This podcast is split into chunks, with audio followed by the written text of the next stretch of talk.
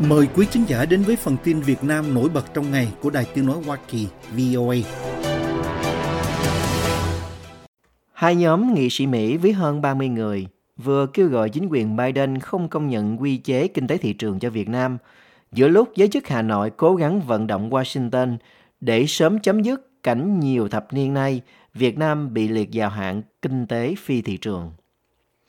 Các yêu cầu của các nghị sĩ được gửi đến Bộ trưởng Bộ Thương mại Mỹ Gina Raimondo trong bối cảnh bộ này đang xem xét lại quy chế cho Việt Nam, dự kiến sẽ hoàn tất vào cuối tháng 7 tới. Thượng nghị sĩ Elizabeth Warren, đại diện bang Massachusetts, người đứng đầu một lá thư có chữ ký của 8 thượng nghị sĩ, nêu quan điểm trong một thông cáo hôm 29 tháng Giêng. Việc cấp quy chế kinh tế thị trường cho Việt Nam mà các tiêu chuẩn lao động chưa được cải thiện, bao gồm cả việc bật đèn xanh cho hàng hóa có sử dụng lao động cưỡng bức ở Trung Quốc, sẽ là một sai lầm nghiêm trọng. Các thượng nghị sĩ nhấn mạnh việc sử dụng lao động trẻ em và lao động cưỡng bức ở Việt Nam, cũng như mối quan hệ thương mại ngày càng tăng của nước này với Trung Quốc, đồng thời lập luận rằng việc trao quy chế nền kinh tế thị trường sẽ làm trầm trọng thêm những sự méo mó thương mại đang diễn ra và đe dọa người lao động và các ngành nghề công nghiệp Mỹ theo bức thư đề ngày 28 tháng Giêng. Bà Warren nói thêm, Bộ trưởng Raymond nên lắng nghe mối quan ngại của người lao động Mỹ, không gây nguy hiểm cho an ninh việc làm của họ bằng chính sách thương mại tồi tệ. Tương tự, 25 dân biểu cũng gửi thư chung đến Bộ trưởng Raimondo lập luận rằng Việt Nam không đáp ứng các yêu cầu về thủ tục để thay đổi tình trạng. Một thông cáo dẫn lại lời dân biểu Roe DeLandro, đại diện bang Connecticut nói, Chính phủ chúng ta đã hoàn tất nghiên cứu sâu rộng để xác định rõ vai trò của Việt Nam như là một kênh chuyển tiếp hàng hóa Trung Quốc được buôn bán không công bằng nhằm tránh né luật thương mại đã có từ lâu. Chúng ta phải đảm bảo rằng luật thương mại của chúng ta không bị xâm phạm. Các nghị sĩ cảnh báo một quyết định dội vàng sẽ làm suy yếu việc thực thi luật thương mại và an ninh quốc gia của Hoa Kỳ chỉ càng khuếch trương và tạo lợi thế cho Đảng Cộng sản Trung Quốc và Đảng Cộng sản Việt Nam mà thôi và làm tổn thương đến các ngành công nghiệp Mỹ cũng như người lao động của họ. Các nghị sĩ cũng nhắc lại việc Bộ Tài chính Mỹ gửi tờ trình đến Quốc hội lưu ý rằng chưa có đối tác thương mại lớn nào thao túng tiền tệ của Mỹ, nhưng đã đưa Việt Nam trở lại danh sách giám sát về chính sách ngoại hối. Bộ Thương mại Mỹ công bố vào tháng 10 2023 rằng họ sẽ xem xét tình trạng nền kinh tế phi thị trường của Việt Nam. Quá trình này sẽ hoàn tất trong 270 ngày. Các dân biểu lập luận rằng có bằng chứng rõ ràng cho thấy Việt Nam vẫn là một quốc gia chuyên chế với sự kiểm soát của nhà nước đối với các khía cạnh quan trọng của nền kinh tế. Bộ Thương mại phải đảm bảo tính hiệu quả của luật thương mại quốc gia bằng cách duy trì tình trạng nền kinh tế phi thị trường của Việt Nam, bức thư viết. VOA đã liên lạc Bộ Thương mại Mỹ và Bộ Ngoại giao Việt Nam đề nghị họ cho ý kiến về hai bức thư của các nghị sĩ Mỹ nhưng chưa được phản hồi. Gần đây, các lãnh đạo Việt Nam thường xuyên vận động giới chức Mỹ công nhận nền kinh tế thị trường của Việt Nam. Vào giữa tháng 11 năm ngoái, khi phát biểu tại Hội đồng quan hệ đối ngoại ở thành phố San Francisco, Chủ tịch nước Việt Nam Võ Văn Thưởng kêu gọi Mỹ công nhận Việt Nam là nền kinh tế thị trường. Ông Thưởng nói rằng việc này cần được thực hiện bằng quyết sách chính trị, chứ không nên theo quy định một cách cứng nhắc. Trước đó vào tháng 9 năm ngoái, Thủ tướng Việt Nam Phạm Minh Chính đưa ra đề nghị tương tự trong cuộc gặp với Bộ trưởng Thương mại Mỹ Gina Raimondo và đại diện thương mại Mỹ Catherine Tai ở thủ đô Washington của Mỹ. Phản hồi yêu cầu bình luận của VOA vào tháng 11 năm ngoái, Bộ Thương mại Mỹ cho biết họ sẽ xem xét tình trạng của Việt Nam một cách nhanh chóng nhất có thể phù hợp, phù hợp với luật pháp Hoa Kỳ. Trong hai bức thư, các nghị sĩ Mỹ liệt kê 6 tiêu chí dưới đây và cho rằng Việt Nam chưa đáp ứng được bất kỳ tiêu chí nào trong nhóm này. Tiêu chí 1 mức độ chuyển đổi đồng tiền quốc gia sang đồng tiền nước khác. Hệ thống ngân hàng Việt Nam tiếp tục hoạt động dưới sự giám sát của chính phủ và không hoạt động độc lập. Trong khi đó, Việt Nam nằm trong danh sách giám sát của Bộ Tài chính về thao túng tiền tệ. Tiêu chí 2, mức độ mà mức lương ở nước ngoài được xác định thông qua thương lượng giữa người lao động và cấp quản lý. Vào tháng 2, Bộ Ngoại giao Mỹ nhận thấy Việt Nam áp dụng những hạn chế đáng kể đối với quyền tự do lập hội của người lao động và lưu ý việc nước này sử dụng lao động trẻ em bị ép buộc. Tiêu chí 3. Mức độ mà công ty nước ngoài được phép liên danh hoặc đầu tư. Nền kinh tế Việt Nam chịu sự kiểm soát của nhà nước, gây khó khăn cho các nhà đầu tư nước ngoài khi kinh doanh tại đây. Tiêu chí 4. Mức độ sở hữu kiểm soát của nhà nước đối với tư liệu sản xuất. Việt Nam vẫn là một nước cộng sản với nền kinh tế tập trung nhà nước, mặc dù đã có một số cải cách trong những năm gần đây, nhưng vẫn chưa đủ đáp ứng các tiêu chí để trở thành một nền kinh tế thị trường vì các doanh nghiệp nhà nước đóng vai trò thiết yếu trong sự phát triển của nền kinh tế Việt Nam. Tiêu chí số 5, mức độ kiểm soát của chính phủ đối với việc phân bổ nguồn lực cũng như các quyết định về giá cả và sản lượng của doanh nghiệp. Chính phủ Việt Nam tiếp tục thúc đẩy các doanh nghiệp nhà nước của mình hơn các đơn vị khác. Và điều đó bao gồm việc sử dụng các biện pháp kiểm soát giá, đặc biệt là trong các ngành công nghiệp chủ chốt như xăng dầu, thép, bê tông, vận tải, thức ăn chăn nuôi, thực phẩm và thiết bị y tế. Tiêu chí 6. Các yếu tố khác chẳng hạn như việc Trung Quốc sử dụng Việt Nam để né tránh các nỗ lực siết chặt biện pháp thương mại và thuế nhập khẩu của Hoa Kỳ. Lĩnh vực sản xuất của Việt Nam phụ thuộc nhiều vào đầu tư nước ngoài từ Trung Quốc, khiến Việt Nam dễ gặp rủi ro về vấn đề lao động cưỡng bức trong chuỗi cung ứng. Việt Nam hiện đang bị áp đặt 25 lệnh chống bán phá giá và 4 vụ điều tra nữa đang chờ xử lý.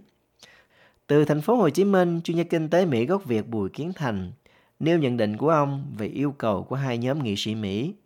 Thì những bức thư này nói rõ sáu cái điều kiện để Việt Nam có thể giải quyết để được đủ điều kiện được công nhận là nền kinh tế thị trường thì à, sáu cái điều khoản của các nghị sĩ nêu ra thì rất rõ ràng thôi Việt Nam phải cố gắng làm sao mà đáp ứng được đầy đủ những cái điều kiện mà do pháp luật có để mà mình được công nhận. Chứ đi xin nó làm gì? Mình đâu có xin ai làm gì. Trong khi mình chưa đủ điều kiện thì thôi, đừng có đi xin xỏ cho nên cái vấn đề là tôi đọc sáu cái điều kiện mà người ta đưa ra đó thì nó hợp lý. Mình chưa làm được đủ cái đó thì là mình đừng có cái vấn đề nói rằng mình là thị trường. Cái nhà quản lý của Việt Nam nên xem xét rõ những cái điều kiện mà kỵ sĩ Mỹ đưa ra đó đó để tự xét mình thử là mình đã làm được cái gì, và mình chưa làm được cái gì. Và cái gì mình chưa làm được thì cố gắng mình thực hiện. Mà thường hưởng đủ cái điều kiện đó thì tất nhiên người ta sẽ công nhận mình thôi. Chứ trong khi mình chưa có nữa là hoàn thiện đủ những điều kiện đó thì thôi, đừng có đi xin. Việt Nam bị Mỹ định danh là một nền kinh tế phi thị trường kể từ vụ điều tra chống bán phá giá đầu tiên đối với quốc gia Đông Nam Á vào năm 2002, khiến hàng hóa của Việt Nam bị Mỹ áp đặt các biện pháp phòng vệ thương mại khi bán sang Mỹ, thị trường xuất khẩu lớn nhất của Việt Nam. Ông Mark Nepper, đại sứ Mỹ tại Việt Nam hôm 2 tháng 2 cho hay tại một cuộc hội thảo do Đại sứ quán Mỹ tổ chức rằng Bộ Thương mại Mỹ đang tiếp tục quá trình xem xét quy chế kinh tế thị trường của Việt Nam và quy trình này bắt đầu vào tháng 10 năm ngoái bao gồm việc lấy ý kiến đóng góp công khai. Ông nói, chúng tôi, chính phủ Mỹ, cam kết thực hiện một quy trình công bằng và minh bạch, phù hợp với các quy định quốc tế. Ông nhấn mạnh, đồng thời cho biết rằng Mỹ mong muốn tiếp tục hợp tác với Việt Nam, làm sâu sắc và tăng cường hơn nữa mối quan hệ thương mại đầu tư giữa hai nước. Hôm 2 tháng 2, Đại sứ quán Hoa Kỳ tại Việt Nam tổ chức buổi tọa đàm đánh dấu 30 năm ngày chính phủ Hoa Kỳ bãi bỏ cấm vận thương mại đối với Việt Nam – một cột mốc lịch sử đã đưa hai cụ thù trở thành đối tác thương mại lớn và hợp tác chặt chẽ ở tầm chiến lược trong nhiều lĩnh vực. Đại sứ Mỹ tại Việt Nam Mark Nepper nhận định trong sự kiện được trang Facebook của Đại sứ quán tường thuật trực tiếp rằng việc Washington bãi bỏ cấm vận thương mại đối với Hà Nội 30 năm trước có ý nghĩa rất quan trọng. Ông nói, uh,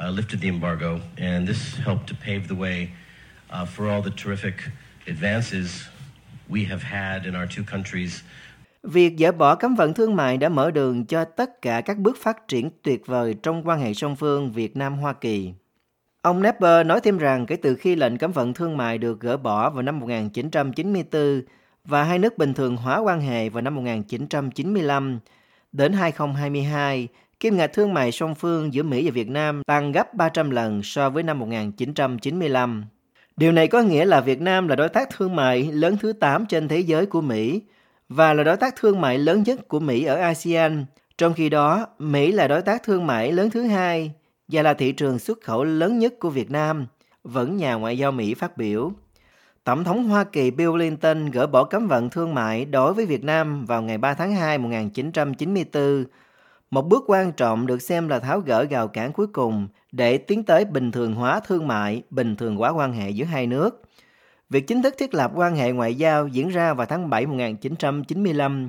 đánh dấu bằng việc mở lại Đại sứ quán Mỹ tại Hà Nội và Đại sứ quán Việt Nam tại thủ đô Washington.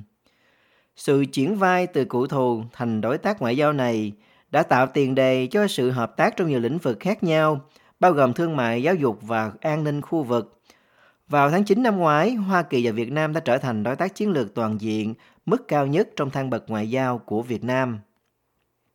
Trang VOV dẫn lời tiến sĩ Cấn Văn Lực, chuyên gia kinh tế trưởng của Ngân hàng Đầu tư và Phát triển, phát biểu tại buổi thảo luận. Tôi nghĩ đó là một quyết định thông minh của Mỹ. Sau khi cấm vận thương mại được dỡ bỏ, các ngân hàng và doanh nghiệp đồng loạt vào Việt Nam. Dường như tất cả bọn họ đã mong muốn từ rất lâu và chỉ chờ thời điểm này.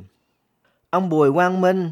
Tổng Giám đốc điều hành của hệ sinh thái dịch vụ đa ngành Beta Group nói rằng khi lệnh cấm vận được bãi bỏ, ông chỉ là một cậu thiếu niên 11 tuổi ở vùng nông thôn Vĩnh Phúc với môi trường giáo dục nghèo nàn, trường lớp thiếu thốn. Nhưng nhờ vậy, ông có cơ hội học thạc sĩ ở trường đại học Harvard của Mỹ, cũng như ông chứng kiến mối quan hệ Việt-Mỹ ngày càng thắt chặt với nhiều thành quả to lớn ở nhiều lĩnh vực. Ông Minh phát biểu tại buổi tọa đàm, Tôi cảm thấy thật biết ơn khi sống trong một thời kỳ mối quan hệ của đối tác chúng ta đem lại cho thế hệ chúng tôi rất nhiều giá trị, những điều mà cách đây nhiều năm có thể không tưởng tượng được. Vào đầu tháng 2 1994, Tổng thống Bill Clinton đã tuyên bố bãi bỏ cấm vận thương mại kéo dài 19 năm mà Washington áp đặt lên Việt Nam kể từ khi những người Cộng sản thắng Việt Nam Cộng Hòa và kết thúc cuộc chiến tranh ở đất nước Đông Nam Á vào cuối tháng 4 1975. Trước Tổng thống Clinton, vào ngày 14 tháng 12 1992, Tổng thống Hoa Kỳ George W. Bush tuyên bố bãi bỏ một phần lệnh cấm vận của Hoa Kỳ đối với Việt Nam. Tổng thống Clinton dỡ bỏ cấm vận thương mại chủ yếu để khuyến khích các nỗ lực hợp tác giữa hai nước nhằm tìm kiếm các tù nhân chiến tranh người Mỹ và những người còn lại trong danh sách mất tích cuộc chiến tranh. Chính quyền Clinton tin tưởng rằng mối quan hệ thương mại được cải thiện giữa Hoa Kỳ và Việt Nam sẽ có lợi cho nền kinh tế của cả hai nước, theo Washington Post. Một tài liệu phục vụ cho Quốc hội Mỹ viết rằng vào ngày 2 tháng 5 1975, sau khi Bắc Việt đánh bại đồng minh của Mỹ là Việt Nam Cộng Hòa, Tổng thống Mỹ Gerald Ford đã mở rộng lệnh cấm vận trước đó áp dụng cho Bắc Việt có từ năm 1964 của Tổng thống Richard Nixon và áp dụng toàn quốc cho lãnh thổ Việt Nam thống nhất. Theo đó, các hoạt động thương mại song phương và các giao dịch tài chính đều bị cấm. Một bản tin trên cổng thông tin của Bộ Quốc phòng Mỹ cho thấy chính phủ Mỹ tin rằng Việt Nam đã vi phạm Hiệp định Hòa bình Paris, Hiệp định chấm dứt chiến tranh 1973 và chưa hoàn thành nghĩa vụ giải trình về các tù binh Mỹ và chính những điều này dẫn đến việc Washington thực hiện lệnh cấm vận toàn quốc đối với Việt Nam. Trong một cuộc trao đổi với VOA trước đây, ông Chris Krenkel, nhà ngoại giao Mỹ đầu tiên đến Việt Nam vào tháng Giêng 1994 cho biết ông đã có mặt ở Hà Nội khi Tổng thống Clinton tuyên bố xóa cấm vận Việt Nam. Ông cho hay vào thời điểm đó, gia đình ông phải ở trong khách sạn suốt 7 tháng ròng, chứ chưa được ra ngoài thuê nhà hay căn hộ vì hai bên cứ gây áp lực cho nhau vì các cuộc đàm phán chưa ngã ngủ. Ông Rankel nói, ban đầu mối quan hệ của cả hai bên là không ai trong chúng tôi thực sự biết về bên kia và đã có rất nhiều nghi ngờ từ cả hai phía. Nhìn lại chặng đường đã qua, ông Rankel nhận định rằng mối quan hệ giữa hai cụ thù tiến triển rất ấn tượng và đáng ngợi khen. Ông nói, từ lúc ban đầu với bao nhiêu điều nghi kỵ và ngờ vực, nay Washington và Hà Nội là những người bạn. Tạp chí Đầu tư và Tài chính hôm 2 tháng 2 có bài viết với tựa đề 30 năm Hoa Kỳ bỏ cấm vận, từ cụ thù tới đối tác chiến lược toàn diện, nhận định rằng dẫu có những nỗ lực ngoại giao từ hai phía để thay đổi tình hình, lệnh cấm vận cuối cùng đã kéo dài gần 20 năm vì nhiều lý do khác nhau. Nhưng điều đáng mừng là Việt Nam giờ đây đang dần trở thành một đối tác kinh tế quan trọng của Hoa Kỳ.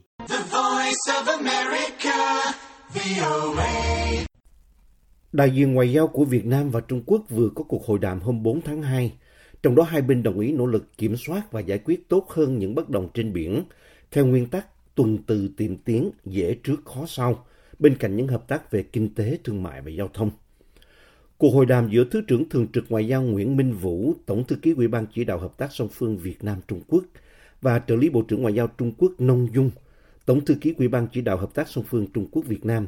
nhằm mục đích tìm kiếm các biện pháp cụ thể để nâng tầm quan hệ đối tác hợp tác chiến lược toàn diện – xây dựng cộng đồng chia sẻ tương lai Việt Nam-Trung Quốc theo tuyên bố chung đã được hai bên đưa ra trong chuyến thăm của Tổng bí thư Chủ tịch nước Trung Quốc Tập Cận Bình đến Việt Nam vào tháng 12 vừa qua.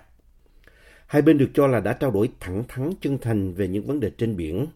Trong đó phía Việt Nam đề nghị hai bên tôn trọng chủ quyền, quyền chủ quyền, quyền tài phán của nhau, không để xảy ra các vụ việc phức tạp làm ảnh hưởng đến quan hệ hai nước và xử lý thỏa đáng những vấn đề đánh bắt cá và ngư dân. Ngoài ra, đại diện ngoại giao của hai phía cũng đồng ý trong việc phát huy hiệu quả các cơ chế đàm phán, nỗ lực kiểm soát và giải quyết tốt hơn bất đồng trên biển theo nguyên tắc tuần tự tiệm tiến, dễ trước khó sau, cùng với các nước ASEAN thực hiện đầy đủ, hiệu quả tuyên bố ứng xử của các bên ở Biển Đông DOC và nỗ lực để sớm đạt được Bộ Quy tắc ứng xử ở Biển Đông COC.